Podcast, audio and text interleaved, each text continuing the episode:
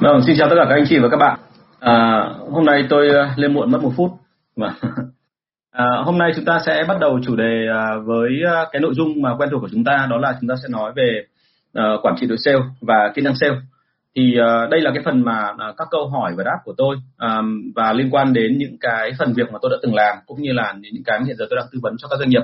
Thế thì um, đây là cái phần mà nó trả lời dựa trên cái kinh nghiệm bản thân tôi và cũng như là những cái kiến thức mà tôi học được trong cái quá trình mà uh, làm việc cùng các doanh nghiệp. Uh, thì uh, hôm nay chúng ta sẽ có rất nhiều câu hỏi uh, và rất là cảm ơn anh chị đã gửi về cho tôi và những câu hỏi càng ngày nó càng cụ thể hơn, càng chi tiết hơn. Những câu hỏi này giúp đỡ cho tôi rất là nhiều cũng như hỗ trợ cho mọi người theo dõi chương trình của tôi để mọi người hiểu thêm được về một cái nghề mà nó khá là thủ thù tại Việt Nam đó là nghề sale. Vâng, chào anh Đoàn Đức Việt và chào bạn Huệ Phạm. Uh, đầu tiên tôi xin phép trả lời câu hỏi của anh Việt ạ. Cái câu này thì là nó nằm ngoài tất cả những cái phần mà câu mà tôi đã chuẩn bị từ trước, cho nên tôi cũng chưa xếp số được. Nhưng mà sau tôi sẽ sắp xếp vào cái bộ câu hỏi của tôi. Chúng ta đã đi đến câu hỏi số 78 rồi, đúng không? Thì uh, như vậy là đã gần 100 câu hỏi rồi, qua 8 kỳ và đây là kỳ thứ 9 của tôi. À, câu hỏi của anh Việt như sau. À, em đã kinh doanh mô hình online, marketing, on sale, chat, xin số điện thoại, telesale được 6 năm nay. Hiện đang nghiên cứu và phát triển các dòng hàng mỹ phẩm, make up. Quy trình gia nhập thị trường một nhãn cho em của em là một là nghiên cứu thị trường thứ hai là tìm ra insight của khách hàng và sản phẩm. Sau, sau đó rồi thì là launching media truyền thông và chạy app để bán lẻ thu thập phản hồi của khách hàng về sản phẩm. Nếu tốt thì chuyển đến bước 3 đấy là bán sỉ buôn phân phối. Điều này em chưa từng làm chưa biết xác đội sale và mô hình đội sale như thế nào cho phù hợp. Nếu anh giải đáp em cảm ơn. À, cái câu hỏi của Việt này thì nó khá là là là, là lớn chứ nó không phải là là nhỏ đâu. Bởi vì uh, nó thực là anh còn chưa biết được là cái mô hình của em cũng như là cái cách làm của em hiện tại bây giờ nó như thế nào ngoài những cái mà sơ lược ở đây. À, ví dụ như là em có chốt đơn hàng không hay là em lại đẩy lên cho một đại lý khác để mà người ta giao hàng và người ta người ta chốt đơn hàng và giao hàng. Rồi là ngay cả nhân viên của em ấy thì em có đào tạo giống như là một đội bán hàng chuyên nghiệp không? Hay là họ chỉ làm một cái việc thôi bởi vì là anh thấy là trong bán hàng online ấy, mọi người rất hay uh, có một cách này vốn dĩ từ xưa mọi người hay làm này. Um, là Facebook thì vốn dĩ là một cái môi trường mà phủ rất là rộng. Cho nên là chúng ta hay làm cái động tác là thay vì cái chuyện là quá tập trung vào làm một khách hàng thì thông thường là mình phủ rộng ra và với cái phủ rộng ra thì mình sẽ sẽ sẽ sẽ làm cho cái doanh doanh số nó rất là là là là lớn bởi vì là nhiều người biết đến mình và người ta cũng sẽ dễ mua hàng hơn. Vâng thêm mấy xu ánh sáng đúng không? Sẽ có ạ. Thực ra tôi đã bắt nhỏ bớt đi nó hơi chói quá. Vâng thì à, với của việt thì anh xin phép trả lời như thế này. À, cái việc mà em chạy cái bán hàng mà qua marketing online và sale thì nó rất khác so với cái chuyện bán hàng offline ở ngoài và đặc biệt nữa là em đang vào một cái thị trường mà nó vô cùng phức tạp và khó. Đấy là thị trường về bán hàng nhưng mà bán hàng là là là là mang tính chất là mỹ phẩm và bán cho một kênh bán buôn. Bởi vì kênh bán buôn ở, ở ngoài ấy, nó có nhiều mối quan hệ rất là chẳng chịt và nó rất dễ lâm vào tình trạng là phá giá.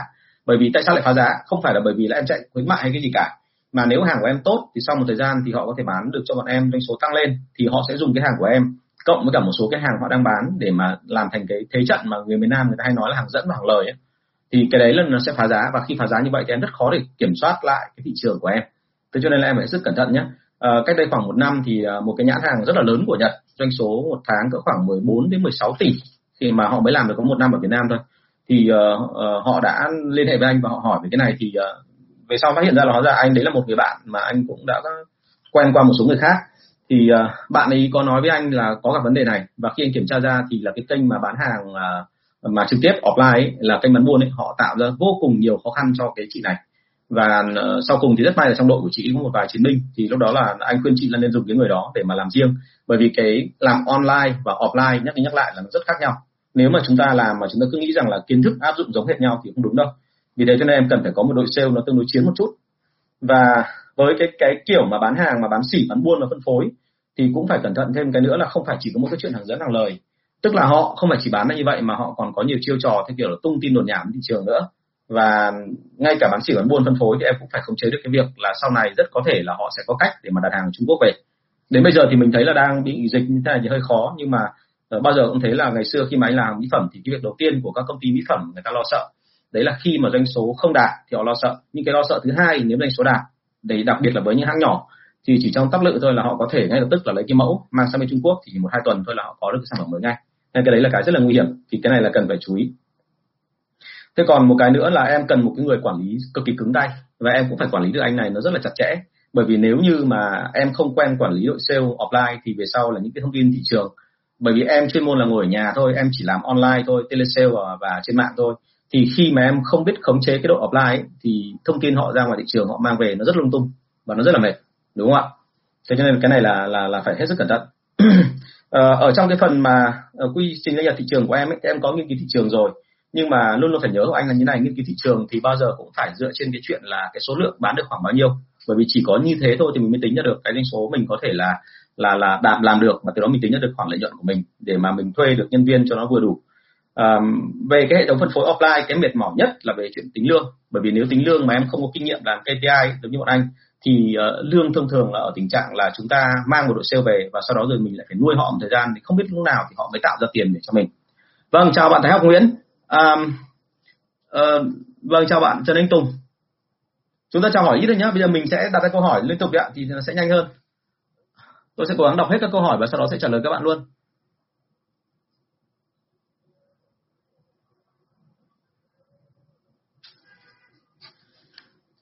Thì uh, anh nói về cái chuyện là uh, lương của đội sale offline. Lương của đội sale offline nó rất là vất vả bởi vì là nếu không tính được KPI họ không làm được chuẩn theo thì nó sẽ rất là là là mệt. Cho nên là chúng ta lưu ý cái phần này.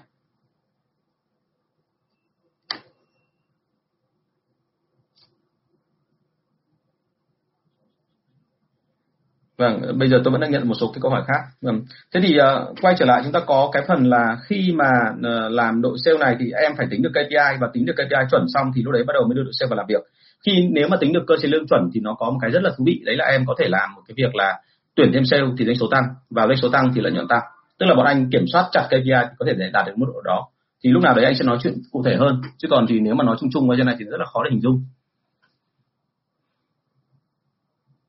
À, vâng, cảm ơn bạn biết đô. Để có gì thì là tôi sẽ trả lời câu hỏi sau nhé. Tại vì hôm nay cũng đã khá nhiều câu hỏi rồi.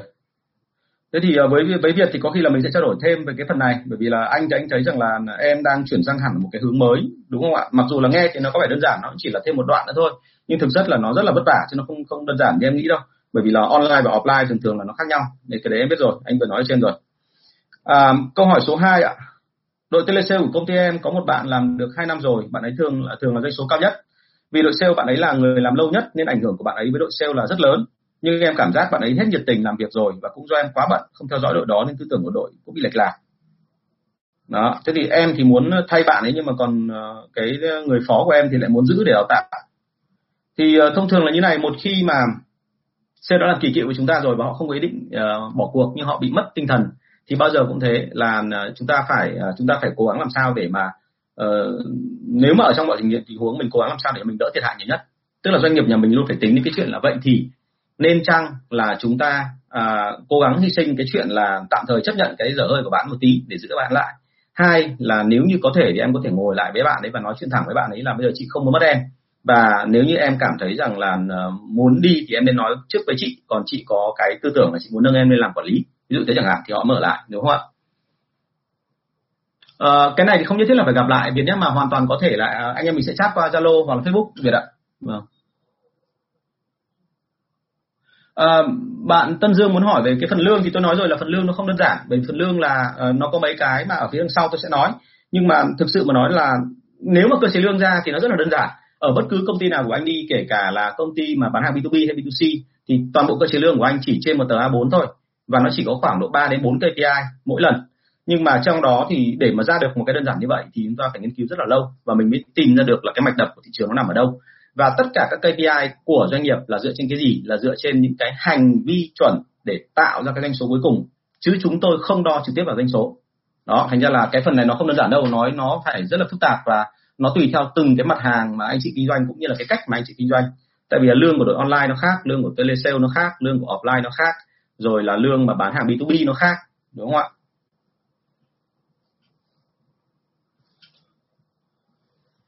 Mà anh gửi em xem uh, là sao em? Anh không thể là anh không có một cái tài liệu để mà như kiểu là chuẩn hóa và sau đó gửi lại là cứ thế làm làm được cái đâu em ơi?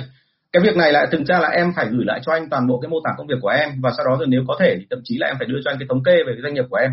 Từ cái thống kê doanh nghiệp của em thì anh mới tư vấn được cho em là được dùng KPI như thế nào. Đó thế thì quay trở lại câu chuyện là với đội telesale ấy và bây giờ là khi mà uh, anh chị thấy rằng là bạn ấy là doanh số cao nhất rồi mà bạn ấy mất tinh thần thì hãy chú ý là có thể chăng là chúng ta lâu rồi chúng ta không cho bạn một cái cái gọi là cái niềm tin vào công ty hay là chúng ta chưa có một cái thúc đẩy về mặt tinh thần? Mình thử cân nhắc xem là làm thế nào để cho doanh số nó tăng bằng cách là động viên tinh thần của bạn cái đã. Rất có thể là bạn ấy chán và mất tinh thần bởi vì bạn thấy là làm mãi mà không được lên các vị trí quản lý tiếp theo. Hoặc là bạn thấy rằng là bạn ấy đáng nhẽ phải được gọi là uh, lương cao hơn mọi người khác nhưng mà mình có thể là mình bận quá mình không kịp theo dõi cái phần này thế còn uh, quan điểm của tôi thì thế này là bao giờ cũng thấy người đi cùng với mình thì mình nên giữ lại bởi vì là dù sao cũng có cái tình cảm rồi. Nhưng mà có một số cái trường hợp thì nếu như mà nó hỏng nhiều quá và nó bắt đầu lây lan cho người khác thì phải hết sức cẩn thận. Bởi vì là cái cái chuyện đấy nó gây ra hệ lụy cho đội sale rất là lớn và rất khó lấy lại tinh thần của anh em. À, một cái phần tiếp theo đấy là về hỏi về KPI chủ chốt của đội sale. Thì thông thường là ờ, cái, cái câu hỏi này đáng nhẽ là từ hôm qua tôi phải trả lời rồi nhưng mà cũng lại bỏ lỡ qua.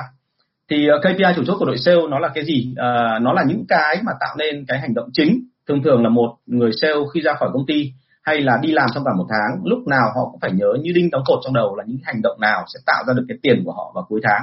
Và tất cả họ phấn đấu là vì cái hành động đó. Và tại sao phấn đấu vì hành động mà chứ không phải phấn đấu vì cái kết quả? Bởi vì hành động uh, vâng uh, thông cảm bởi vì là tôi có rất nhiều câu hỏi nên tôi sẽ cố gắng nói chậm nhưng mà mọi người cũng phải thông cảm rất nhiều câu hỏi trong cái buổi này. Uh, thì những cái KPI đó nó sẽ tạo ra được cái doanh số mà gần như chắc chắn. Tức là từ cái thống kê về đội sale thì mình sẽ đưa ra được một cái công thức chung là cứ đạt được A sản sang B, chuyển sang sale thì hiển nhiên là doanh số nó sẽ là 100 triệu hay là 200 triệu. Mình thống kê xong cái đó như vậy thì bắt đầu mình áp từ cái chuẩn thấp nhất, xong bắt đầu mình nâng dần nó lên. Thì thông thường là là cái cách tính KPI nó là như thế. Một số cái KPI nếu mà tôi hay tính, đấy là cái lần tiếp xúc với khách hàng. Cái thứ hai, đấy là nếu trong B2B tôi sẽ tính về cái độ thiện cảm hay là độ hiểu nhau của cái người nhân viên bán hàng và khách hàng, đúng không? vâng anh Đức cứ suốt ngày là nhảy vào xin việc này đúng không? KPI thì rất là nhiều tôi đang liệt kê đây. À, thêm một cái KPI thứ ba và cái này này cái KPI thứ ba này rất là hay mọi người hay bị quên hay đúng hơn là ở Việt Nam mình mọi người không coi trọng. Đấy là cái chỉ số về đơn hàng.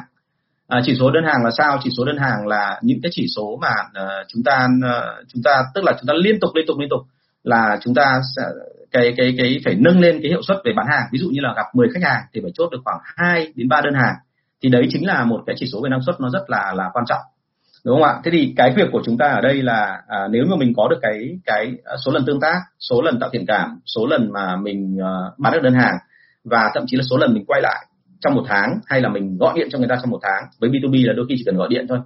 Và à, thêm một cái nữa đấy là cái độ đa dạng chủng loại trong một cái cái, cái đơn hàng thì thường thường là nó khá hơn. À, ở những cái mức độ cao hơn thì có rất nhiều chỉ số khác. Nếu mà liệt kê hết ra thì nó lên đến khoảng hơn 100 chỉ số trong bán hàng tiêu dùng và tất cả những cái đó thì nếu dùng được thì là tốt nhất. Nhưng mà thực ra là công ty SME thì rất khó làm chuyện này. Cho nên là thông thường một lần thì bọn tôi chỉ quan tâm đến 3 đến 4 chỉ số là cùng. Vì thế cho nên là cái phần này thì xin phép anh chị là uh, nói chỉ lướt qua thôi chứ còn không thể nói hết được. Bởi vì là KPI thì nó yêu cầu là bắt buộc anh chị phải thống kê. Nhắc đi nhắc lại là lên thống kê là thống kê về số các hoạt động chuẩn. Ví dụ như là uh, chẳng hạn như, như là trong telesale thì đấy sẽ chính là uh, cái số lần anh chị gọi điện hay là cái thời gian mà khách hàng người ta nhấc máy và người ta nghe của anh chị đấy là đơn hàng mới.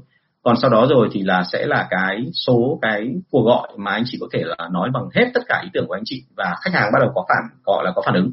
Tức là người ta nghe là một chuyện rồi nhưng người ta còn đặt câu hỏi thêm rồi là người ta phản đối và sau đó anh chị gọi là xử lý vấn đề đúng không? Thì uh, giống như là đây của anh lợi anh liệt kê đây ASO đây cũng là một cái chỉ tiêu rất là quan trọng. ASO tức là cái số lượng mà đơn hàng bán được trong một tháng thế còn có rất nhiều cái khác nữa ví dụ như là với khách hàng lớn thì mình phải tính về cái chỉ số đơn hàng là tính trên tuần hoặc là cái cái cái quy mô của đơn hàng rồi là cái số lần gặp lại. Số lần gặp lại nó càng lớn thì tức là cái khoảng cách giữa các đơn hàng ấy, nó càng càng xít lại với nhau ấy, thì thông thường là là chúng ta càng càng tăng được cái tính cam kết của khách hàng đối với chúng ta. À, bán hàng thang máy à, anh lợi? Bán hàng thang máy thì là elevator pitch nhưng mà cái đó thì thực sự mà nói là ở Việt Nam mình thì nhiều thầy dạy nhưng mà về bản chất là chúng ta đang gọi là kỳ vọng quá nhiều vào cái cái môn này. Còn thực ra là về elevator pitch thì nó chỉ dừng lại ở chỗ là tạo thiện cảm đối với cả các ông sếp thôi và gây ra được cho người ta một cái tò mò khiến cho người ta phải gọi lại cho mình.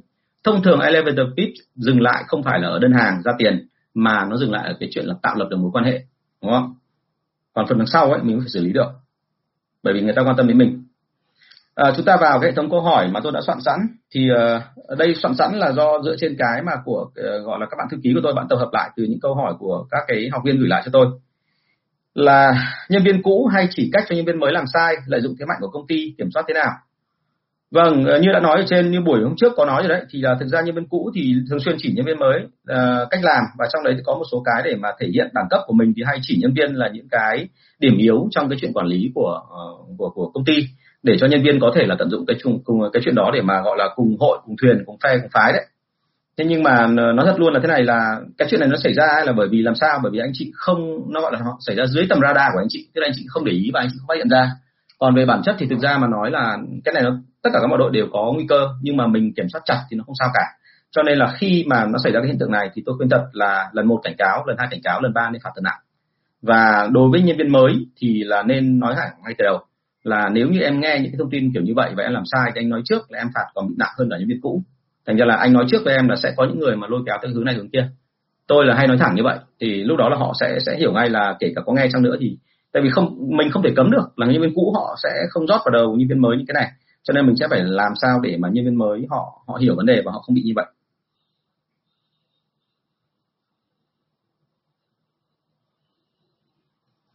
Vâng, bạn Tạt hỏi là một số sale hay quản lý tham gia giai đoạn mở đường phát triển khu vực qua giai đoạn này quản lý hết động lực thúc đẩy sale cũng nghỉ việc nhiều, sale mới vào thì tác động chây theo quản lý nên giải quyết sao thầy? Cái này đề câu hỏi này khá là hay thì để buổi sau nhé, Đạt nhé. Anh sẽ trả lời ở cái buổi lần sau, anh ghi lại được rồi. À, cái này thì à, Dương anh chắc là để sau đợt dịch đi, tại vì là anh thì đi suốt nhưng mà câu chuyện là mình có thể chat trước với nhau. Còn thì uh, thực ra mà nói là cái học KPI nó Ờ, anh chỉ tả như này thôi để em hiểu. Tức là với cái KPI ấy, thì nghe nó rất đơn giản. Nhưng mà chúng ta để mà học cái hệ thống mà quản lý cũng như là thu thập thông tin lấy chuẩn thông tin à, tập hợp báo cáo và sau đó rồi thì là đúc rút ra những cái con số như vậy thì bọn em phải làm rất là lâu. Ví dụ như bọn anh ấy là trong cả 3 tháng anh cày giống như nhân viên ấy anh mãi về sau đến lúc mà lên làm quản lý anh mới hiểu ra được là cái con số đấy nó hay như thế nào. Và bởi vì nó hay như vậy anh hiểu rõ bản chất của nó cho nên là anh làm nó rất là hiệu quả nhưng mà có rất nhiều người mặc dù là giỏi hơn anh rất là nhiều nhưng mà mọi người nghe xong mọi người cảm thấy là cái này có cũng được không có cũng chả sao.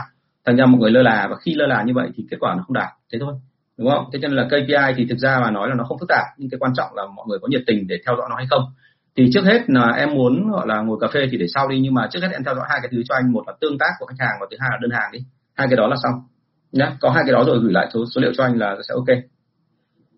À, câu 79 với một công ty lớn với đầy đủ phòng ban À, mới đây họ ra một quyết định tăng công nợ từ 30 ngày lên 45 ngày với đơn vị đối tác. Vậy trường hợp này em có thể có khả năng thay đổi quyết định của họ với sản phẩm của mình hay không? Vì nếu công nợ kéo dài sẽ ảnh hưởng đến dòng tiền cũng như lợi nhuận ạ. À. Cái này thì không thể nào nói được bởi vì là thực ra là anh chưa hiểu tình hình của bên em. Tình hình của bên em là như thế nào? Tức là hiện tại bây giờ em đang là quản lý chung và em có quyền quyết định về cái cơ chế này hay không? Còn nếu như em được quyền quyết định thì thực ra ấy, quan điểm của anh là với khách hàng thì phải tính nếu mà chẳng hạn khách hàng này mà đáng tin và họ không bị nợ xấu thì có thể cho nên 45 ngày. Nhưng với một điều kiện cam kết là họ phải bán được nhiều hàng hơn và đôi khi thậm chí là cái tỷ lệ phần trăm họ phải giảm xuống. Bởi vì mình phải có lợi hơn để mình đề phòng những cái trường hợp mà bất chắc xảy ra. Còn trường hợp mà ờ, họ luôn luôn là hất hết tất cả mọi ờ, thứ gọi là bất lợi phía mình, tức là mình cầm đằng lưỡi, còn họ cầm đằng chuôi, thì thú thực luôn là đôi khi nên tỏ ra rắn. Khách hàng liên tục có động thái là nắn gân chúng ta. Anh chị nhớ ở tôi là một khi anh chị đã làm quản lý sale thì có hai cái đối tượng mà thường xuyên nắn gân anh chị. Một là khách hàng, hai là nhân viên đúng không? Và trường hợp thứ ba là có thể là cả sếp nữa nếu mà sếp chưa tin tưởng hoàn toàn anh chị. Thế thì cả ba trường hợp đó thì chúng ta luôn phải có cái nguyên tắc ứng xử luôn sẵn ở trong đầu rồi và mình luôn chuẩn bị cho cái chuyện là nếu nó xảy ra thì mình sẽ xử lý nó như thế nào. À, đối với khách hàng của anh mà quyết định kéo dài thời gian cho nợ ra thì thường thường là anh sẽ không đồng ý bởi vì cái này nó rất là nguy hiểm. Và vì thế cho nên là có thể thậm chí là anh sẽ nhượng bộ cho họ là theo thói quen của anh thì thường thường là anh yêu cầu là trả tiền ngay cho nên là thà là anh mất đi tỷ lệ phần trăm. Và anh có lợi chỉ cần còn một đến hai phần trăm thôi nhưng mà anh sẵn sàng là Ờ, nhờ cái cái cái gọi là doanh số lớn để mà bù lại. Tức là anh sẵn sàng hy sinh cho họ cái tỷ lệ phần trăm lớn hơn nhưng mà anh hạn chế cái chuyện là công nợ.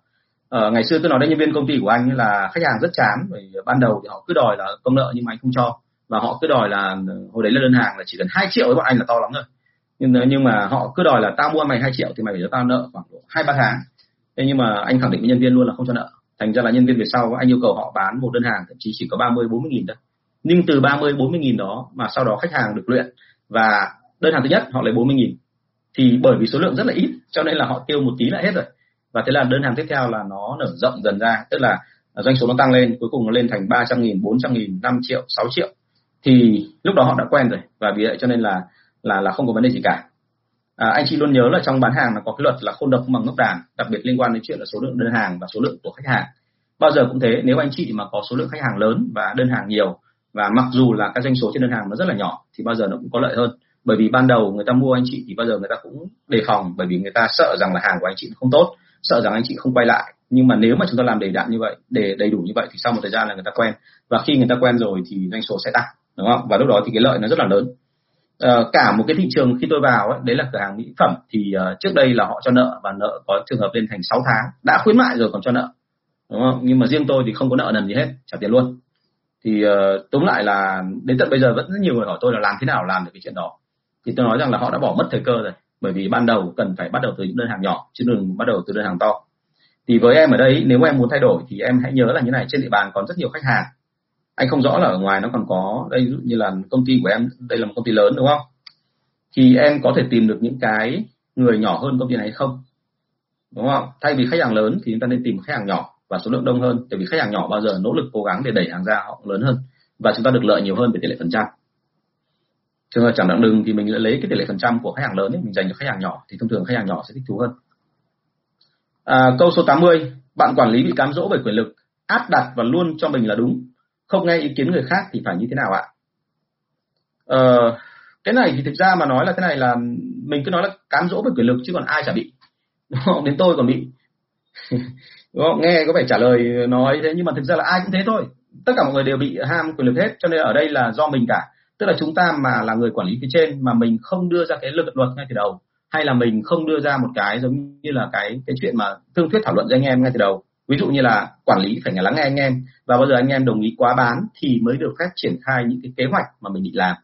Thì lúc đấy nó mới chuẩn đúng không? Thế cho nên là cái việc này, khi mà anh chị thấy rằng là quản lý bắt đầu có hiện tượng áp đặt và khăng khăng cho mình đúng và không nghe ý kiến của nhân viên, thì như vậy là anh chị đang thiếu luật. Thì việc đầu tiên cần phải đưa ra là luật.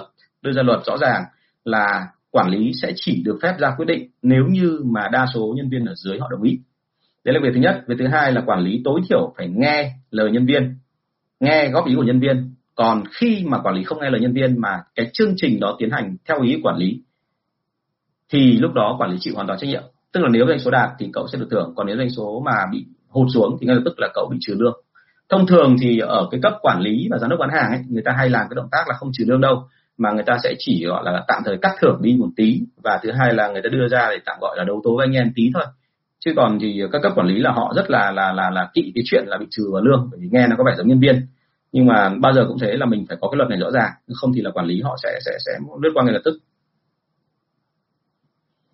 nhá thành ra là chuẩn lại cái cái luật đi và quy định rõ ràng là như thế nào thì được phép ra quyết định và khi nói chuyện họp với nhân viên thì phải lắng nghe nhân viên ra làm sao. À, quan điểm của tôi luôn đưa ra là thế này thường thường các quản lý họ không lắng nghe nhân viên bởi vì họ nghĩ rằng họ giỏi nhân viên. Nhưng mà tôi thì hay luôn chứng minh cho cho quản lý thấy rằng là nhân viên tuy họ rốt hơn em nhưng 10 người cộng lại thì bao giờ hơn một cái đầu của em kể cả em giỏi bằng hàng nghìn lần họ. Bởi vì họ tiếp xúc với số lượng khách hàng lớn hơn và họ có cái tương tác hàng ngày với nhân viên với với khách hàng nhiều hơn à, câu số 81 sếp mới của em từ hàng tiêu dùng sang giờ ép bọn em làm theo kiểu đó mà bọn em là một chuỗi bán mỹ phẩm cao cấp làm không ra số thì sếp tổng đổ cho bọn em chống đối. Bây giờ giờ em phải nói gì với ông sếp tổng? Ông ấy xuống sắp sắp xuống giả soát địa bàn bọn em rồi. Um, cái này thực ra mà nói thì cái việc mà cái anh quản lý mới của bọn em mà mang cái quy trình của bên hàng tiêu dùng vào ấy, áp dụng thì tôi nghĩ là nó cũng không có quá sai. Chỉ có mỗi một cái là anh áp dụng là linh hoạt hay là cứng nhắc thôi. Bởi vì nếu anh áp dụng cứng nhắc thì rõ ràng là sẽ không thành công bởi vì cái môi trường bán hàng theo cửa hàng dạng chuỗi với cả cái môi môi trường mà bọn tôi chạy ra ngoài đi bán hàng nó rất khác nhau. Là khi ra ngoài bán hàng ấy, là bọn tôi tìm và bọn tôi đã quen khách hàng rồi. Và tôi biết đích xác là cái cửa hàng đó là có khả năng bán được hàng của tôi. Còn ở cửa hàng ấy, thì là chúng ta mang tính thụ động. Thụ động là sao? Tức là chúng ta có thể chủ động về cái chuyện là ờ, hút một số lượng khách hàng đến cửa hàng nhưng người ta có vào và có mua hay không thì đấy là chuyện khác. Thế cho nên là ở đây phải chú ý là hàng tiêu dùng có thể áp dụng sang được cái chuỗi cửa hàng nhưng phải áp dụng cách linh hoạt. Bởi vì bản thân anh cũng đã từng làm rồi, cho nên anh biết rõ cái điều này à, chúng ta không thể nào mà trông chờ vào cái chuyện là một cửa hàng hay là à, khách hàng vào cửa hàng hay là khách hàng mà bán mua hàng của chúng ta theo kiểu hàng tiêu dùng ở ngoài đại lý là nó giống nhau nó khác nhau hoàn toàn.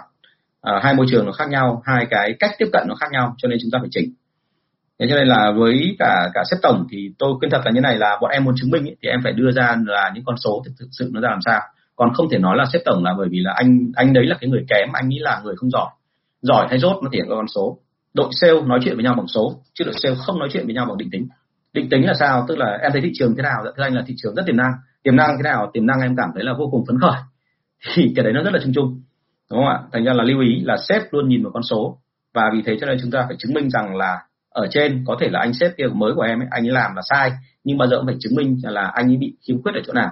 Và nên nói theo kiểu tích cực tức là chứng minh xong như vậy thì phải thừa nhận là anh ấy tốt ở chỗ nào bởi vì là anh thì anh nghĩ rằng là là cái hàng tiêu dùng ấy à, tại vì bọn anh đã làm rồi cho anh biết hàng tiêu dùng là một cái mô hình làm mà nó nó căn cứ theo con số thống kê chuẩn chỉ nhất trong tất cả các loại sản phẩm. Bởi vì là nó chỉ tranh nhau có một tí phần trăm thôi tức là cái lãi của nó và cái độ cạnh tranh của nó chỉ tranh nhau có 0,5 0,6 phần trăm là nó khác lắm rồi. Thế cho nên trong mọi trường hợp thì chúng ta phải làm sao mà mà mà mà tức là trong hàng tiêu dùng bọn tôi phải nghiên cứu số rất là nhiều. Và nghiên cứu số thì bọn tôi đọc được thị trường nó rất là rõ thế thì khi áp dụng sang hàng mỹ phẩm thì đôi khi là anh ấy mới vào mà anh đã tìm cách là tung mọi thứ lên như thế thì khả năng cao là anh ấy sẽ sẽ làm không được. Nhưng mà thực ra mà nói nếu làm cẩn thận làm linh hoạt thì anh sẽ làm được đấy không phải để nỗi đâu. Thành ra là nên để cho anh cơ hội. Vì tôi tin rằng là những sếp mà mà làm tiêu dùng mà khi đã quen được cái phần đó rồi thì làm rất là tốt. À, câu 82 là nhiều người khuyên rằng muốn bán hàng B2B tốt thì các bạn nên bán hàng bằng câu chuyện theo anh đúng hay sai? Giúp em làm rõ vấn đề này uh, phải nói khẳng định luôn là như này là không phải chỉ trong bán hàng B2B chúng ta mới phải kể chuyện. Bán hàng B2C cũng phải kể chuyện. Và kể chuyện về cái gì? Chúng ta kể chuyện về rất nhiều thứ. Anh chị có thể kể chuyện về công ty kể chuyện về sản phẩm kể chuyện về đối thủ cạnh tranh kể chuyện về cái, cái nội bộ của công ty chúng ta đang diễn ra cái điều gì. Rồi là kể chuyện về ờ, chính bản thân anh chị.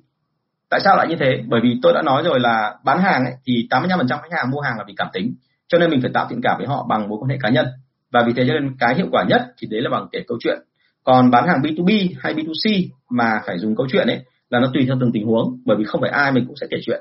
Mình sẽ chỉ kể chuyện với người mà mình cảm thấy rằng người đấy có tác dụng với mình trong cái buổi gặp đó đúng không ạ? À, thì cái kỹ thuật mà bán hàng hay là kỹ thuật kể chuyện ấy thì nó cái từ dùng bây giờ người ta là storytelling. Nó được dùng cho cả marketing truyền thông và sale chứ không phải chỉ dùng mỗi trong sale hay là marketing và ờ, ở đây thì câu chuyện đó nó phải gắn với cả kinh nghiệm kinh nghiệm của sale. À, chẳng hạn như là à, nó nói là kinh nghiệm của sale để làm gì để mà thể hiện cái đẳng cấp của sale với cả người mua hay là thể hiện cái cái cái cái gọi là cái, cái tinh thần tức là cái mà à, nó gọi là gì? Cái cái thiện cảm của sale đối với cả người mua. Chẳng hạn như là một cái người bán bất động sản thì người ta chẳng hạn muốn định bán cho tôi một căn chung cư cao cấp thì họ luôn nói về chuyện là họ hay bán hay giao du với cả những khách hàng loại xịn như thế nào các đại gia ra làm sao còn cái người sale mà bán những cái tour du lịch năm sao ấy thì họ hay nói về cái chuyện là uh, hôm trước thì em vừa mới đưa gia đình em bên đó và cái đấy là trải nghiệm khá là thú vị. Uh, tuy rằng là cái đấy nó không có biển nhưng mà em thấy là đấy là một cái resort mà nó khép kín nhưng mà nó lại rất xanh và nó sạch và nó yên tĩnh. Thì uh, trong cái bối cảnh hiện nay em thấy là đấy là một nơi mà anh chị nên đến ví dụ thế. Thì những cái câu chuyện kiểu như vậy là nó rất hiệu quả bởi vì là khi nghe câu chuyện thì người ta thấy rằng là nó có thật và người ta bị tác động người ta cảm thấy rằng là cái người mà chia sẻ đấy không phải chỉ muốn kể chuyện mà còn muốn là chia sẻ mang tính chất là tình cảm với mình và sau đó trở thành bạn thân với mình. Thế thì uh, uh, hãy kể câu chuyện nhưng mà kể câu chuyện ở đây là bao giờ cũng thế nó phải làm sao mà hỗ trợ cho chúng ta để chốt được đơn hàng. Có rất nhiều người là khi mà sắp chốt được đơn hàng rồi đáng nhẽ phải thúc khách hàng để làm nhanh hơn thì lại quay sang kể một câu chuyện là là chính ra là chúng ta ở đời là phải làm cái gì đó nó phải làm sao mà phải từ tốn phải bình tĩnh tức là ngay tức khách hàng giống như tỉnh ra đánh nhẽ phải thúc ông để mua hàng thì nói ông câu đấy xong thì ông lại ừ thế thì cứ từ từ để tao ngồi tao nghĩ đã. Chứ làm ta mà ra quyết định mua sản phẩm của mày bây giờ thì nó hơi nhanh quá. Đúng không ạ? Nên phải tính cái đó nhá. Tức là phải câu chuyện đấy nó phù hợp với sản phẩm của bọn em nó phù hợp với lứa tuổi của bọn em nó phù hợp với tương quan của bọn em với cả người mua. À, vâng em thấy khó khăn nhất cho cả sếp và nhân viên rất nặng gánh về KPI cái nặng gánh là chuyện bình thường em ơi bởi vì thực ra mà nói là không có KPI thì mình không tính được đâu uh, hôm cái đây khoảng độ mấy hôm thì anh có ngồi với cả một đội sale B2B thì uh, thông thường là khi anh nói về các con số là các bạn không ước chừng được. Và các bạn ấy cảm thấy là nó cao nhưng sau đó rồi khi ngồi với nhau và anh vạch ra từng con số một bắt đầu cho các bạn thấy là khả năng cao là được bao nhiêu khả năng thấp nhất là được bao nhiêu thì bạn ấy thấy là hóa ra nó nằm trong khả năng của bạn ấy. Và lúc đó các bạn mới thấy hiểu ra rằng là cái KPI ấy, nó không phải là chỉ giúp cho sếp quản lý nhân viên đâu nó còn giúp cho nhân viên là hoạch định được và luôn luôn giữ được an toàn về thu nhập của mình cho nên KPI là một cái thứ rất là thú vị. Và đặc biệt là về cơ chế lương của của hàng tiêu dùng thì tôi nói thật với anh chị, đấy là một cả một công trình khoa học không đơn giản đâu. Nó rất là hay. Đợt này thị trường FMB đang trong giai em có thể mời thầy cà phê một buổi như thầy tư vấn giúp em được không ạ? Hôm nay vừa nghe một cái lệnh là đóng hết các cửa hàng rồi còn gì, hoàng lão tà ơi.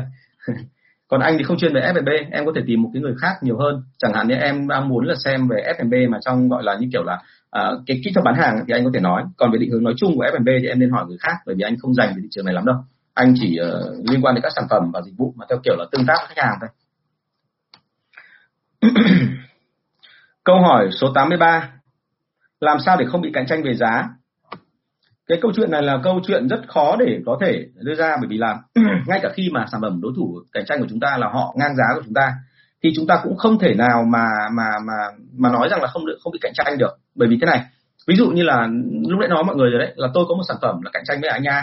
Nhưng mà tôi muốn làm sao để đẩy bật anh Nha ra khỏi thị trường? Thì tôi sẵn sàng là hạ giá thậm chí đến mức là lỗ để mà tôi giành được ưu thế, để khi mà tất cả mọi thứ nó về của tôi rồi, thì sau đó tôi có thể là lại nâng giá lên như bình thường. Thế cho nên là, cái bàn làm sao để không bị cạnh tranh về giá? Thì cái câu hỏi này là một câu hỏi tôi nghĩ là không không có cách để giải quyết đâu. Bởi vì là thường xuyên là cạnh tranh về giá nó xảy ra à, có một số trường hợp là là thậm chí có những cái sản phẩm mà lại nó rất là cao nữa thì lúc đấy họ sẵn sàng là giảm giá theo cái kiểu là gần như bán gọi là tặng không hàng ấy, để cho gọi là tiêu diệt đối thủ đi để đối thủ nó không còn sống được nữa thì lúc đấy bắt đầu họ mới tung hàng ra họ bán như bình thường. Vâng. Em đang là đơn vị không cạnh tranh về giá đấy. Vâng anh Tùng thì là hàng cao cấp rồi thì nó khác. À, anh Tùng ạ bởi vì là anh Tùng là hàng là thuộc dạng là nó gọi là chất lượng cao và thứ hai là nó liên quan đến cái chuyện là thẩm mỹ của từng người ví dụ như là với anh Trần Anh Tùng chẳng hạn thì tôi thấy rằng là ờ, tôi có đang nhờ anh Tùng thiết kế cho một cái căn chung cư của tôi thế nhưng mà uh, khi mà đôi ban đầu tôi gặp anh Tùng tôi cũng chưa biết là cái năng lực của anh Tùng đến đâu nhưng mà chỉ cần là nhìn qua cái cái thiết kế của anh Tùng tôi hiểu ngay là cái cái tầm nhìn của anh nó rất là hay. Và thứ hai nữa là anh có hai khách hàng rất là xịn là một là hoa hậu uh, gì tôi quên mất tên rồi. Và thứ hai là ca sĩ Tùng Dương thì tôi hiểu ngay là không phải tự nhiên mà người ta mời anh Tùng về thành ra đấy là cái mà anh Tùng có thể cạnh tranh rất là mạnh. Và nó nói lên chất lượng của của em thế cho nên là làm sao để không cạnh tranh về giá? Thì thứ nhất là rất khó để tránh cạnh tranh về giá. Chỉ có mỗi một cái thôi là mình tránh cái nghịch cảnh về giá. Khi cạnh tranh với đối thủ ấy, thì bằng một cách là như thế này mình phải đẩy giá trị cao hơn giá cả. Giá trị cao hơn giá cả là sao? Hãy nhớ là giá trị của một sản phẩm nó không phải là chính sản phẩm đó mà nó còn liên quan đến chuyện là mối quan hệ của chúng ta đối với khách hàng cũng như là những cái gì mà anh chị cho người ta. À, trong cái khi mà chúng tôi bán hàng tiêu dùng ấy rất nhiều trường hợp là bọn tôi đến gặp khách hàng và bọn tôi hỗ trợ họ những cái thông tin ở các vùng khác xem đang bán hàng như thế nào và những cách hàng hay trong cái thị trường của họ để mà đẩy hàng ra thì họ rất biết ơn tôi về cái đó và lúc đấy tôi không cần phải nói về khuyến mại hay không.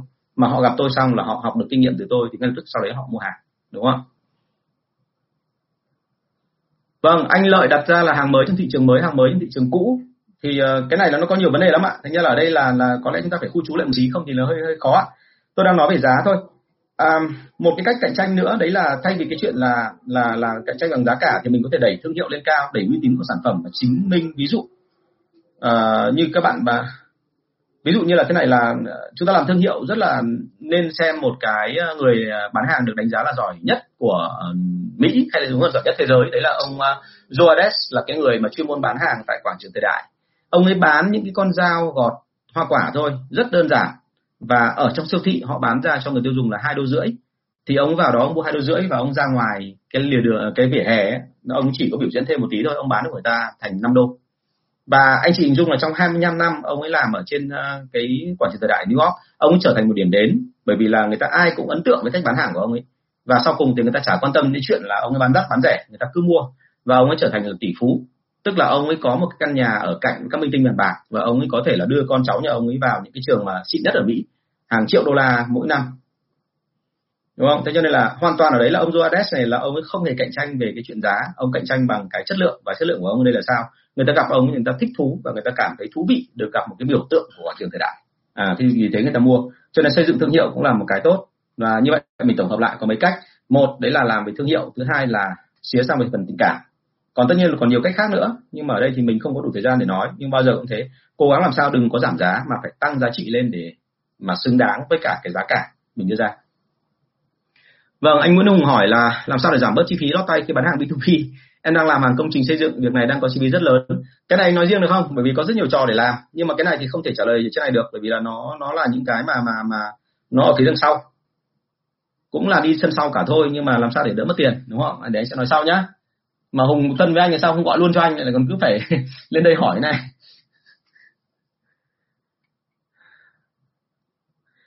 À làm thế nào giải quyết vấn đề hàng giả hàng nhái? Rất hay để lần sau anh trả lời nhé tân dương nhá. Cảm ơn em mọi người cái lời kê đi ạ. Bên em chuẩn bị ra một sản phẩm mới thấy có thể giúp em phương pháp để có thể sử dụng kế hoạch kinh doanh hiệu quả không ạ? À, anh cần rất nhiều thông tin chi ơi. Anh cần vô cùng nhiều là sản phẩm đấy là cái gì? Anh đánh giá đánh hàng vào thị trường nào? Đối thủ cạnh tranh của em là ai? Cái ờ, đối gọi là cái cái cái cái gọi là thủ lĩnh của em tức là giám đốc của em bây giờ đang cần là đánh theo kiểu gì? Đúng không ạ? Họ cần đánh cấp tập để mà cho ra nhanh hay họ thích là xây dựng từ từ để lên được cái bài bản cho nên trả lời cho anh một số câu hỏi đã nhé xong đó rồi thì anh sẽ trả lời nốt câu hỏi của em. Chứ còn kế hoạch kinh doanh không phải đơn giản là cứ nói là làm được đâu. Bởi vì là kế hoạch kinh doanh trong đấy có một phần vô cùng quan trọng là người làm ra kế hoạch kinh doanh sẽ phải cam kết với cái kết quả đầu ra của kinh doanh đó. Đúng không ạ? Thành ra là không có con số thì anh không thể cam kết được. Cho nên phải đưa cho anh cái thông tin đã. Anh Minh cũng phải quan tâm đến vụ sân trước sân sau à cái này là là là nghề của người Việt Nam rồi mà, gọi là lobby hành lang ấy ở Mỹ thì nó trở thành một cái nghề nó có cả những công ty liên quan đến chuyện lobby hành lang. Nhưng ở Việt Nam mình thì có nhiều tay tổ mà cả gọi là lập nên công ty nhưng chỉ có mỗi mình anh thôi. Nhưng mà doanh thu thì nó là hàng chục tỷ mỗi tháng. Hai hào lâu lắm mới gặp. Câu 84 vậy tóm gọn lại thì em muốn setup đội bán hàng từ đầu thì phải làm gì hả anh? À, bạn ấy hỏi ở đây với tư cách là như thế này là bạn ấy chưa biết đưa ra được một cái chỉ số nào cho đội sale thế thì ờ, muốn làm như vậy thì anh chị lưu ý có từng bước như sau. Thông thường đây là cái kinh nghiệm của tôi, bởi vì chính tôi đã từng lập đội sale rồi. Tôi từ hàng liên doanh ra và tôi bắt đầu tham gia vào thị trường mỹ phẩm. Thì tôi hoàn toàn không biết một chút xíu nào về mỹ phẩm hết, đặc biệt mỹ phẩm cho tóc. Thì tôi làm gì? Thì tôi sẽ làm cái động tác là trực tiếp bản thân tôi ra thị trường bán hàng đã. Và thậm chí trước cả bán hàng thì tôi làm một cái việc, đấy là tôi tôi cầm một cái ờ, máy ghi âm. Ở đấy là cái máy Panasonic màu đen nhỏ nhỏ chạy bằng băng cassette. Tôi ra ngoài thị trường tôi ghi âm lại, ghi âm lại để nghe lại, sau đó là những gì khách hàng nói với tôi bởi vì tôi không biết cái gì hết. Thành ra tôi rất là chân thành. Tôi vác cái bảng câu hỏi ra cùng với cả cái máy ghi âm đi ghi. Thì tôi gặp năm nhà lớn nhất. Và anh chị có thể hình dung được là cái cách đó là nó tỏ ra một cái thái độ chuyên nghiệp đến mức độ mà thời điểm đó thì bán hàng mà của nước ngoài rất là khó. Nhưng mà tôi chỉ cần hỏi như thế thôi. Và ngay lập tức trong ngày đầu tiên thì năm khách hàng đấy đã hỏi tôi và đặt hàng với tôi rồi. Mặc dù lúc đó là hàng của tôi chưa về. À thế thì như vậy câu chuyện đưa ra ở đây là sao? Muốn xác được bán hàng thì phải đi ra ngoài để mà trải nghiệm đã. Và khi trải nghiệm như vậy thì anh chị sẽ tính ra được là như thế này. Là anh chị là người giỏi nhất trong đội anh chị bán được ví dụ như là một ngày là khoảng 10 triệu. Và những cái chỉ số để mà ra được 10 triệu đấy là đi gặp 20 khách hàng bán được ba đơn hàng ví dụ thế. Vâng bây giờ mọi người mới vào hay sao đúng không? Chào anh à, cảm ơn Hào Nguyên anh vẫn khỏe và à, rất mong gặp lại một ngày nào đó à, gặp em ở Hà Nội hoặc là ở Đà Nẵng nhé vâng chào anh Trần Văn Học. Chào sếp Phú Quỳnh nhé của THT um, thế thì uh, quay trở lại mình thấy ngay là khi mà mình đã có một cái chuẩn cho đội chính cho chính kênh quản lý rồi là cái chuẩn cao nhất rồi. Bởi vì người bán hàng giỏi nhất trong đội chính là ông sếp.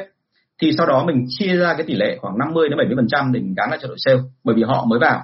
Và sau đó rồi thì uh, giống như hôm qua tôi đã nói đấy là phải xây dựng mô hình đội sale quy trình và cơ chế theo kiểu sơ lược nhất bởi vì chúng ta không có nhiều người đúng không? Giống như ngày xưa khi tôi mới mở bắt đầu ra thì cuối cùng là chỉ có mỗi tôi với cả cô kế toán đi ra đi vào hai anh em nhìn nhau thế cho nên là trong mọi trường hợp thì mình hãy bắt đầu từ những cái mô thức nhỏ nhất và đơn giản nhất, sau đó rồi thì tuyển người vào và bắt đầu là đồng hành với họ, nó gọi là đồng cam cộng khổ với họ, để từ từ xây dựng công ty lên.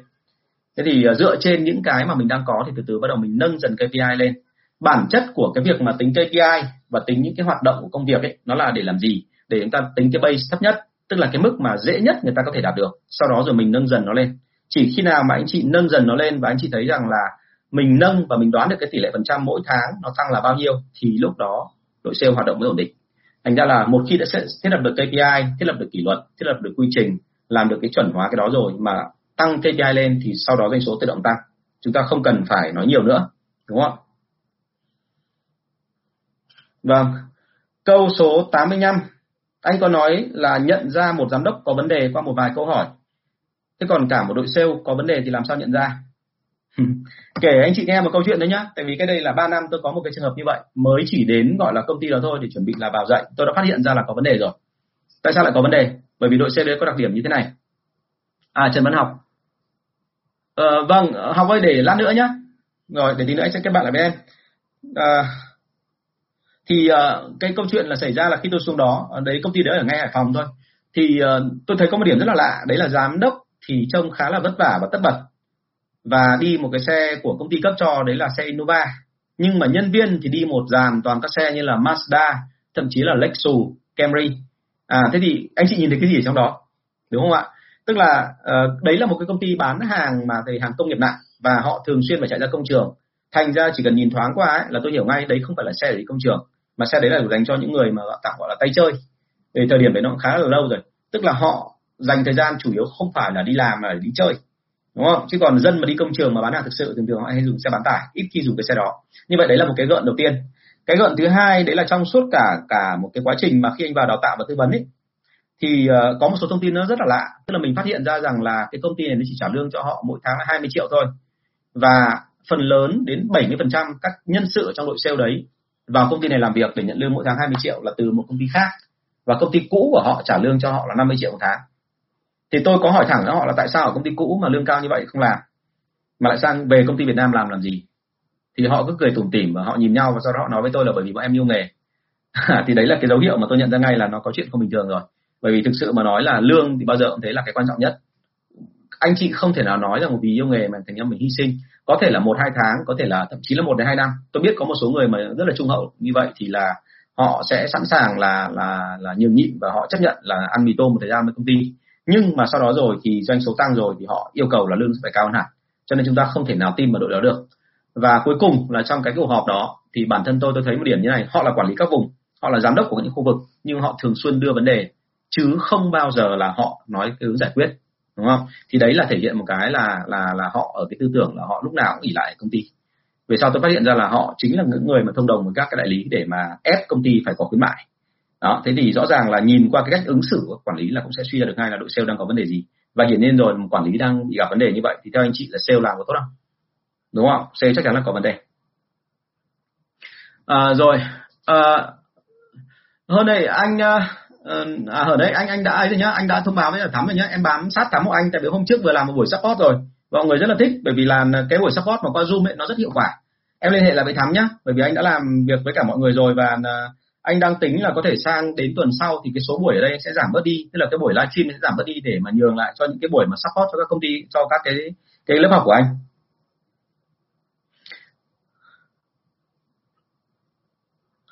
Vâng. Thêm một cái nữa là đây có một người hỏi là à, câu số 86 đấy là à, anh làm gì khi mà nhân viên cũ của anh ra dựng một cái công ty? Mà uh, trở thành đối thủ của anh luôn và cạnh tranh và thậm chí giành khách của anh. Thì cái này tôi vừa trả lời bạn hôm qua xong bởi vì là uh, bạn ấy có cảm giác là hơi đau đớn một tí bạn cảm giác là hơi gọi là uh, có cái gì đấy nó hơi mang tính chất gọi là vi phạm đạo đức. Thì phải thú thực luôn là này là sai lầm của chính chúng ta đúng không? Một lần nữa vẫn phải nhìn lại vấn đề là khi mà chúng ta chưa có ký hợp đồng với người lao động chúng ta chưa có một thỏa thuận là khi anh dừng ở chỗ tôi thì anh không được phép làm ngành đó trong vòng khoảng bao lâu. Ngày xưa khi mà anh vào PMG thì anh được ký một cái hợp đồng như thế tức là tôi yêu cầu anh là phải ký với tôi là khi anh ra khỏi công ty này là bởi vì thời gian anh ở đây tôi đã dạy anh rất là cẩn thận rồi.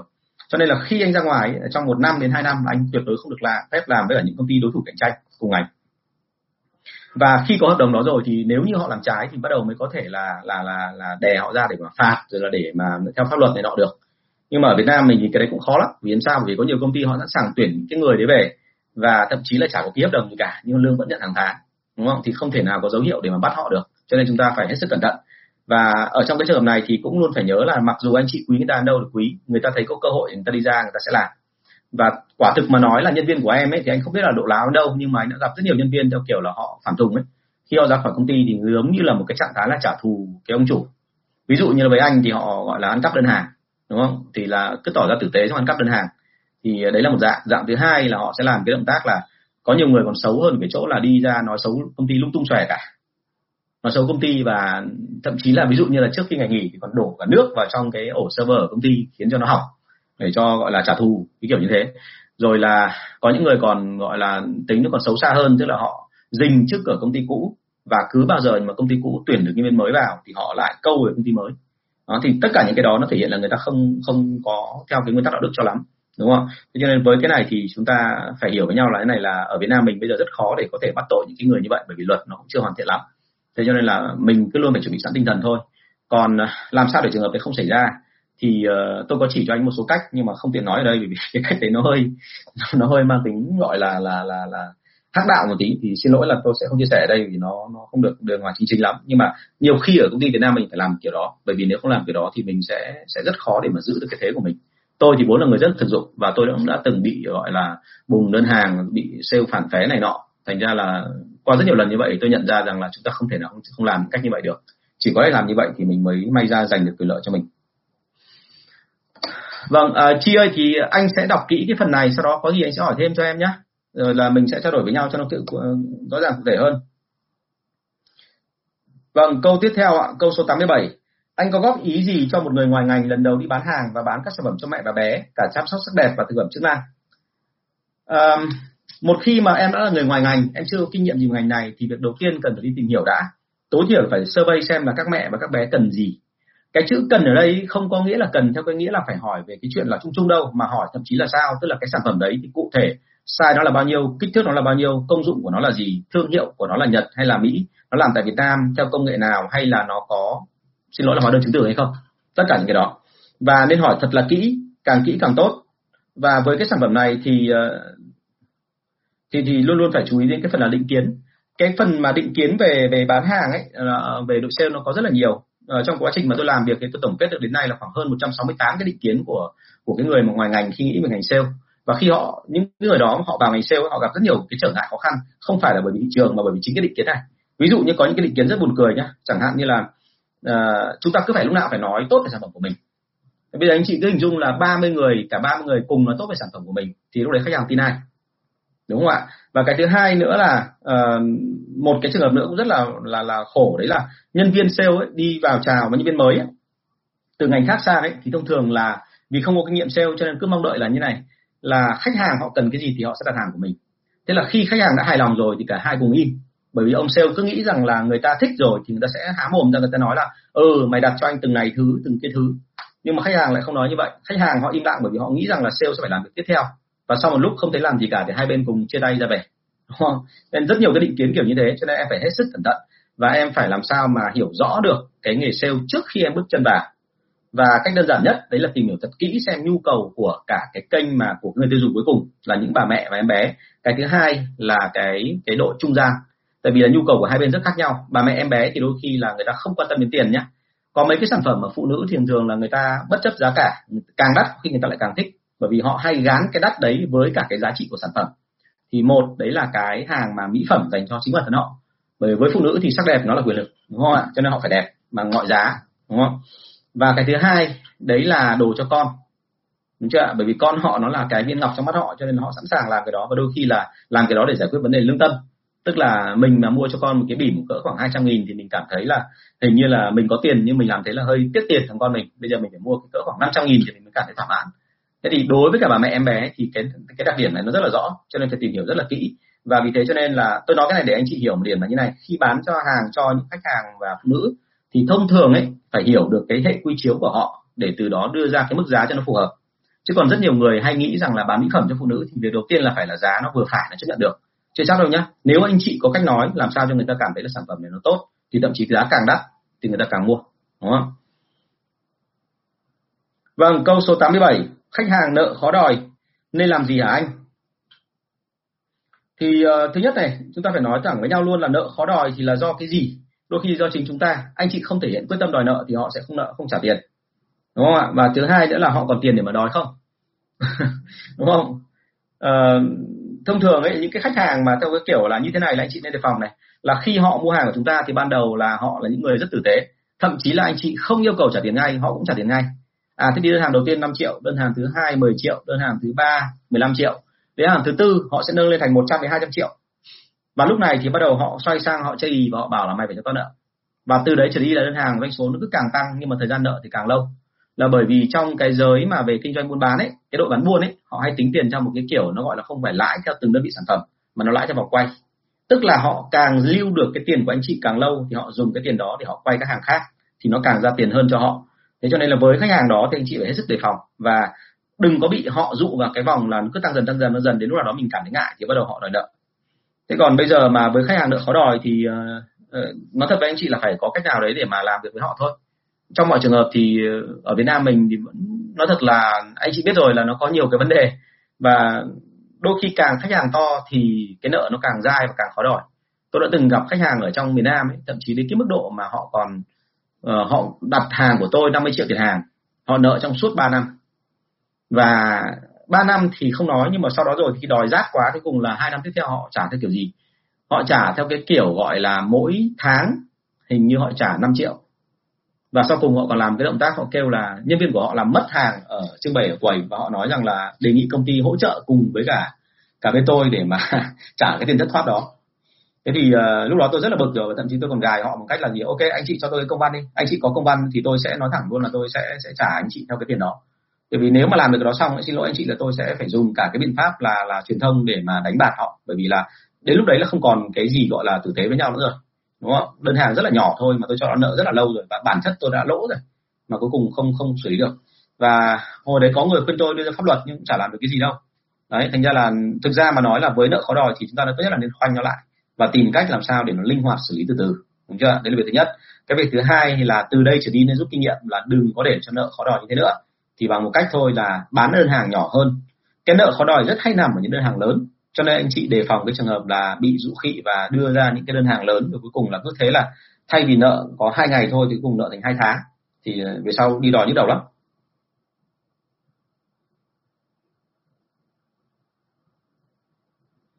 Vâng, câu tiếp theo này, câu số 89. Ví dụ về kỹ năng chuẩn của bạn sale dạng bán hàng online và telesale là gì ạ? Mà nói là kỹ năng chuẩn chứ làm sao mà thúc họ được. Ok. Kỹ năng chuẩn của bạn sale dạng bán hàng online và telesale nó chỉ khác nhau ở hai cái môi trường tiếp xúc. Ở môi trường online thì khách hàng dùng cái mắt để đọc và cái tay tay để đánh. Cho nên là anh chị cần phải chú ý là cái tiêu chuẩn về mặt tương tác với người ta cả về mắt lẫn cả về tay. Về mắt thì cái đầu tiên ấy là chúng ta không nên đánh những cái câu quá dài nên câu đơn thôi và thật đơn giản. Và nên làm sao để cho người ta thấy là mình đánh từng câu một, sau đó họ xin rồi mới xuống dòng đánh câu tiếp theo. Chứ còn tôi thấy là rất nhiều cái cửa hàng bán hàng online mới chỉ hỏi về sản phẩm thôi, thế là bắt đầu copy paste ở đâu đập bụp phát mặt người ta khoảng một cái đoạn dài ba trang giấy để quảng cáo với sản phẩm của mình. Thì cái đó là cái rất không nên, đúng không ạ? Và thứ hai là khách hàng người ta chả có thời gian đâu để đọc đâu. Anh chị hãy nhớ là từ những thời gian năm 2000 2000 đi, tôi bắt đầu mới vào nghề báo. Thì ông sếp của tôi, ông đã dạy một cái nguyên tắc rồi là khách hàng khi họ đọc báo ấy, không bao giờ họ hết cả bài. Họ chỉ đọc cái lead ở trên và cái sapo hay là cái title ở dưới thôi.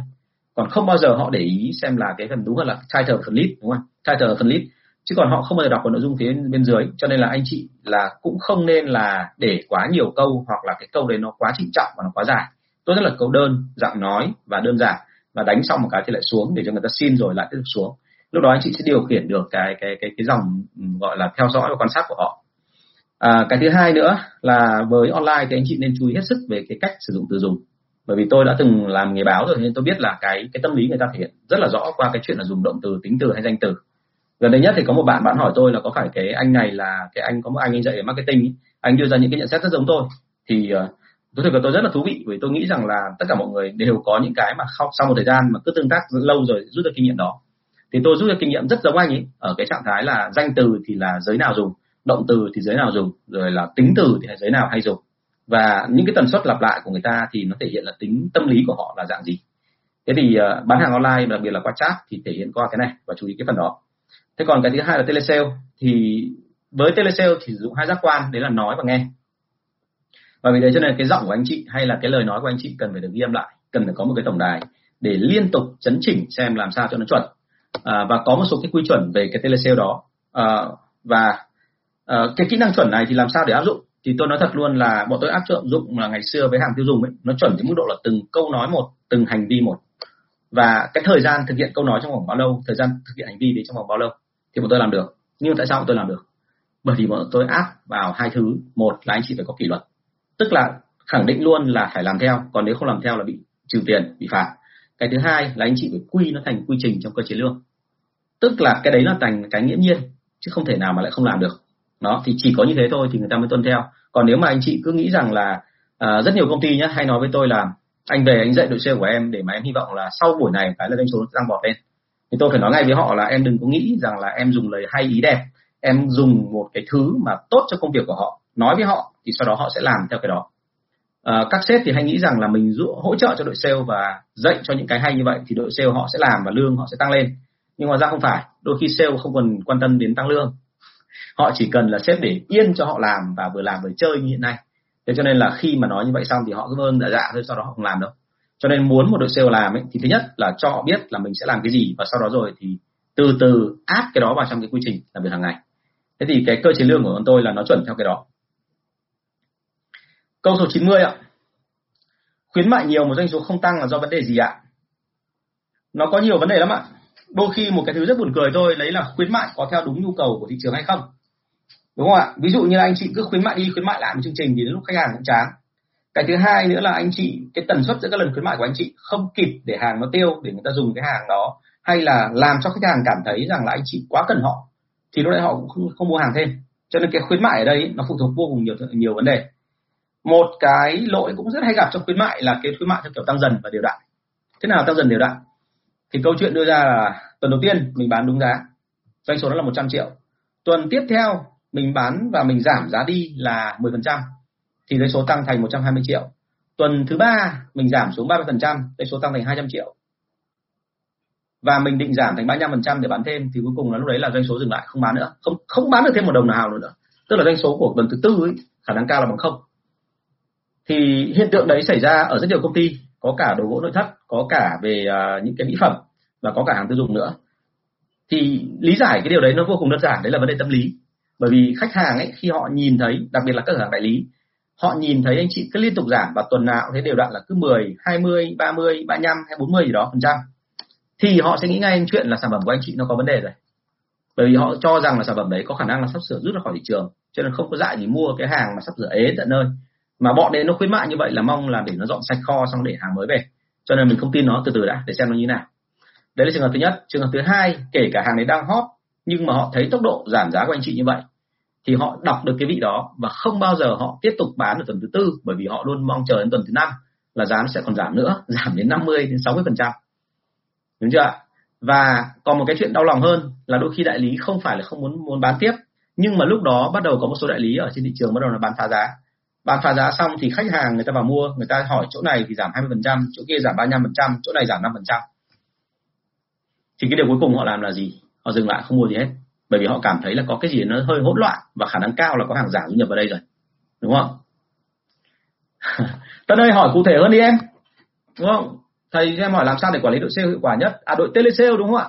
Telesale hiệu quả nhất thì phải có có cái cái, cái có cái tổng đài. Tân ơi và thứ hai là phải có lập chuẩn về hành vi và cái thứ ba nữa là em phải có quy chuẩn hết toàn bộ về cái chuyện là một ngày họ gọi bao nhiêu khách hàng, họ tương tác với khách hàng là những cái gì.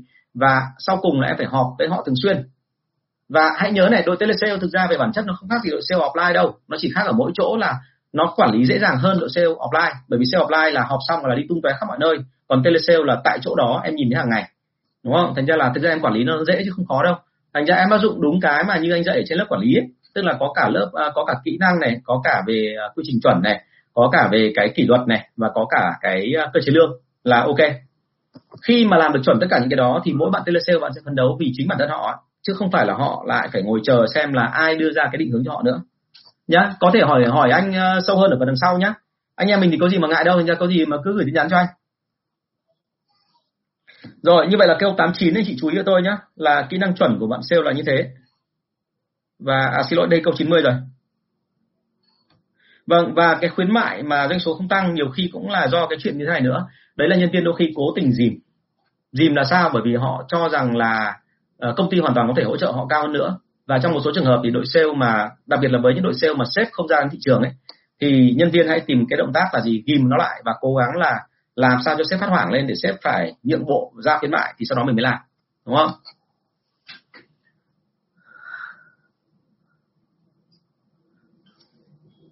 Đấy thì như vậy là có rất nhiều trò và về cái khuyến mại này thì anh chị lưu ý là khuyến mại không phải là cứ khuyến mại là tăng đâu. À, xin lỗi còn ví dụ này nữa, còn cái này rất là quan trọng. À, một chương trình khuyến mại tung ra thì rất nhiều doanh nghiệp hay làm cái kiểu này là cứ khuyến mại đi và khuyến mại để làm sao để hy vọng rằng là công là nhân viên thấy rằng là có lợi cho mình và đại lý có lợi thì sẽ bán tăng hàng. Thì tức là sao? Họ quên mất một điểm là khi mà tung chương trình khuyến mại ra không hề có chỉ tiêu. Thì khi không có chỉ tiêu thì hiển nhiên là sale vẫn bán như cũ bởi vì đơn giản là sao? Họ thấy rằng là như cũ họ đã có lợi rồi thì họ sẽ không bán tăng lên đâu bao giờ cũng thế nhá. Cái mối quan hệ giữa quản lý và nhân viên ấy, khi mà tung trình khuyến mại ra thì anh chị luôn phải có là gì? Tôi khuyến mại cho anh một đồng, đúng không thì anh tăng được doanh số bao nhiêu? Đấy là vấn đề. Và tôi luôn có cái đó và gần như đấy là cái luật bất thành văn trong đội sale rồi. Vâng anh Hà Kiên, thế thì đẹp trai, cho hỏi cứ apply cái chưa tăng giá lại tăng khuyến mại lên, là thực ra giá chỉ tăng biên độ thấp thì sẽ gây ra tác động với khách hàng mà có nên hay không ạ? Để tôi đọc lại cái này tôi chưa hiểu lắm. Hỏi cứ apply cái chiêu tăng giá lại tăng khuyến mại. À thị trường Việt Nam mình có cái hiện tượng này anh kia đây đặc biệt thị trường mỹ phẩm và đặc biệt mỹ phẩm cho tóc. Nói thật với anh chị là bây giờ đang rất là loạn. À, cách đây khoảng độ ờ, mười mấy năm ấy thì ờ, lần đầu tiên có một hãng nổi tiếng thị trường là họ khuyến mại là năm tặng một là đã xôn xao vào thị trường rồi. Nhưng mà sau đấy cứ qua mỗi năm thì cái tỷ lệ khuyến mại nó lại điên rồ hơn nó tăng lên. Là năm sau lên thành 4 tặng một năm sau nữa lên thành mua 3 tặng một năm sau nữa mua hai tặng một mua năm sau nữa mua một tặng một. Và đến thời điểm này tôi thấy là có nhiều hãng nó thần kinh dở hơi đến mức độ tăng thành là mua một tặng ba à, mọi người sẽ hỏi là thế làm sao mà lại bán được như thế mà vẫn có lãi? Lãi chứ bởi vì thực ra là hàng đấy phần lớn là những cái hàng mà nó không có hóa đơn chứng từ gì cả. Và mua một để bán ra 10 và mua một bán ra 10 xong thì nó xảy ra hiện tượng rất buồn cười là tức là họ cứ nâng giá lên thêm nữa họ không phải chỉ mua một bán 10 mà họ còn nâng giá thêm nữa. Nâng giá lên thêm thì họ lại khuyến mại thêm một lần. Và khách hàng chỉ có sướng thôi vì cảm thấy được lợi. Nhưng thực ra là cuối cùng là công ty được lợi chứ còn khách hàng không được lợi.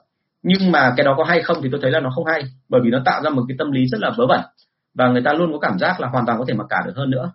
Và đó chính là lý do tại làm sao mà hiện nay ở thị trường Việt Nam mình cái hiện tượng khuyến mại nó xảy ra theo một cái kiểu rất buồn cười. Nếu như cái thời của tôi thì khuyến mại là khi nào mà bán khó hoặc là khi nào mà mà còn là thúc đẩy doanh số vì một cái lẽ nào đó của công ty thì họ mới khuyến mại đưa ra. Còn đến bây giờ ấy, cái câu hỏi của khách hàng khi gặp sale ấy không bao giờ là em ơi hôm nay có khuyến mại? Không mà câu hỏi là gì ạ? Em ơi hôm nay khuyến mại cái gì thế? Đúng không? Và khuyến mại cái gì thế? Tức là họ kỳ vọng nó phải lớn hơn hôm qua thành ra đấy là một cái cuộc đua mà nó thật là chả ai được lợi cả. Bởi vì là về mặt bản chất chung thì tưởng là mình được bán hàng nhiều hơn nhưng mà cứ ngồi rằng co cho khách như vậy thì cuối cùng cũng không biết được đến đoạn nào mới là giới hạn cuối cùng đúng không? Thì cái tác hại ở đây nó cảm nằm cả cái chuyện là thị trường nó bị lung tung xòe hàng thì giá không đáng bao nhiêu cả nhưng mà cứ tăng vọt cái giá đầu ra ra sau đó khuyến mại dập xuống. Trường hợp thứ hai đấy là về cái tâm lý nói chung của khách hàng ấy, là người ta không tin càng ngày càng không tin cái người bán hàng. Và sau cùng thì là đội đấy nó rất khó là có thể là là công tác lâu dài với nhau à, câu số 91 vâng à, buổi sau thì tôi sẽ xin phép trả lời nốt hai câu này nhé ai là người chịu nhiệm dựng chương trình khuyến mại trong đội sale? Và anh nhìn vào chỉ số nào thì biết đội sale có hiệu quả hay không? Em làm telesale và offline. Rồi buổi sau tôi sẽ trả lời xin phép anh chị cái này. Còn à, bây giờ thời gian nó đã hết rồi. Thì một lần nữa xin nhắc lại anh chị là cái buổi của tôi diễn ra trong khoảng một tiếng đồng hồ từ 9 rưỡi đến 10 rưỡi hàng ngày từ thứ hai đến thứ sáu.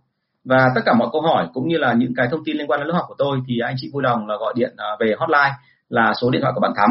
Ờ, số điện thoại là 077 576 2194 077 576 2194 Vâng, cảm ơn sự chú ý theo dõi của các anh chị và tôi rất là mong là nhận được thêm các câu hỏi cũng như các bình luận của anh chị trong suốt cả quá trình livestream cũng như là ở uh, ra ngoài trực tuyến và qua online, qua Zalo, qua Facebook gì đó. Vâng, thì uh, chúng ta hy vọng rằng là mình sẽ hỏi của nhau rất là nhiều điều thông qua những cái lần trả lời như thế này. À, nhắc lại bàn hở một lần nữa nhé, là lớp support vẫn thường xuyên diễn ra, thành ra có gì thì em liên hệ với thắm anh nhé. Rồi, cảm ơn em rất là nhiều. Vâng, Khương Nguyễn ơi, lần sau anh sẽ trả lời cái phần này nhé. Rất cảm ơn mọi người, tôi vẫn lưu lại tất cả những câu hỏi này và tôi xin phép trả lời vào những lần sau. Cảm ơn mọi người, xin chào và hẹn gặp lại.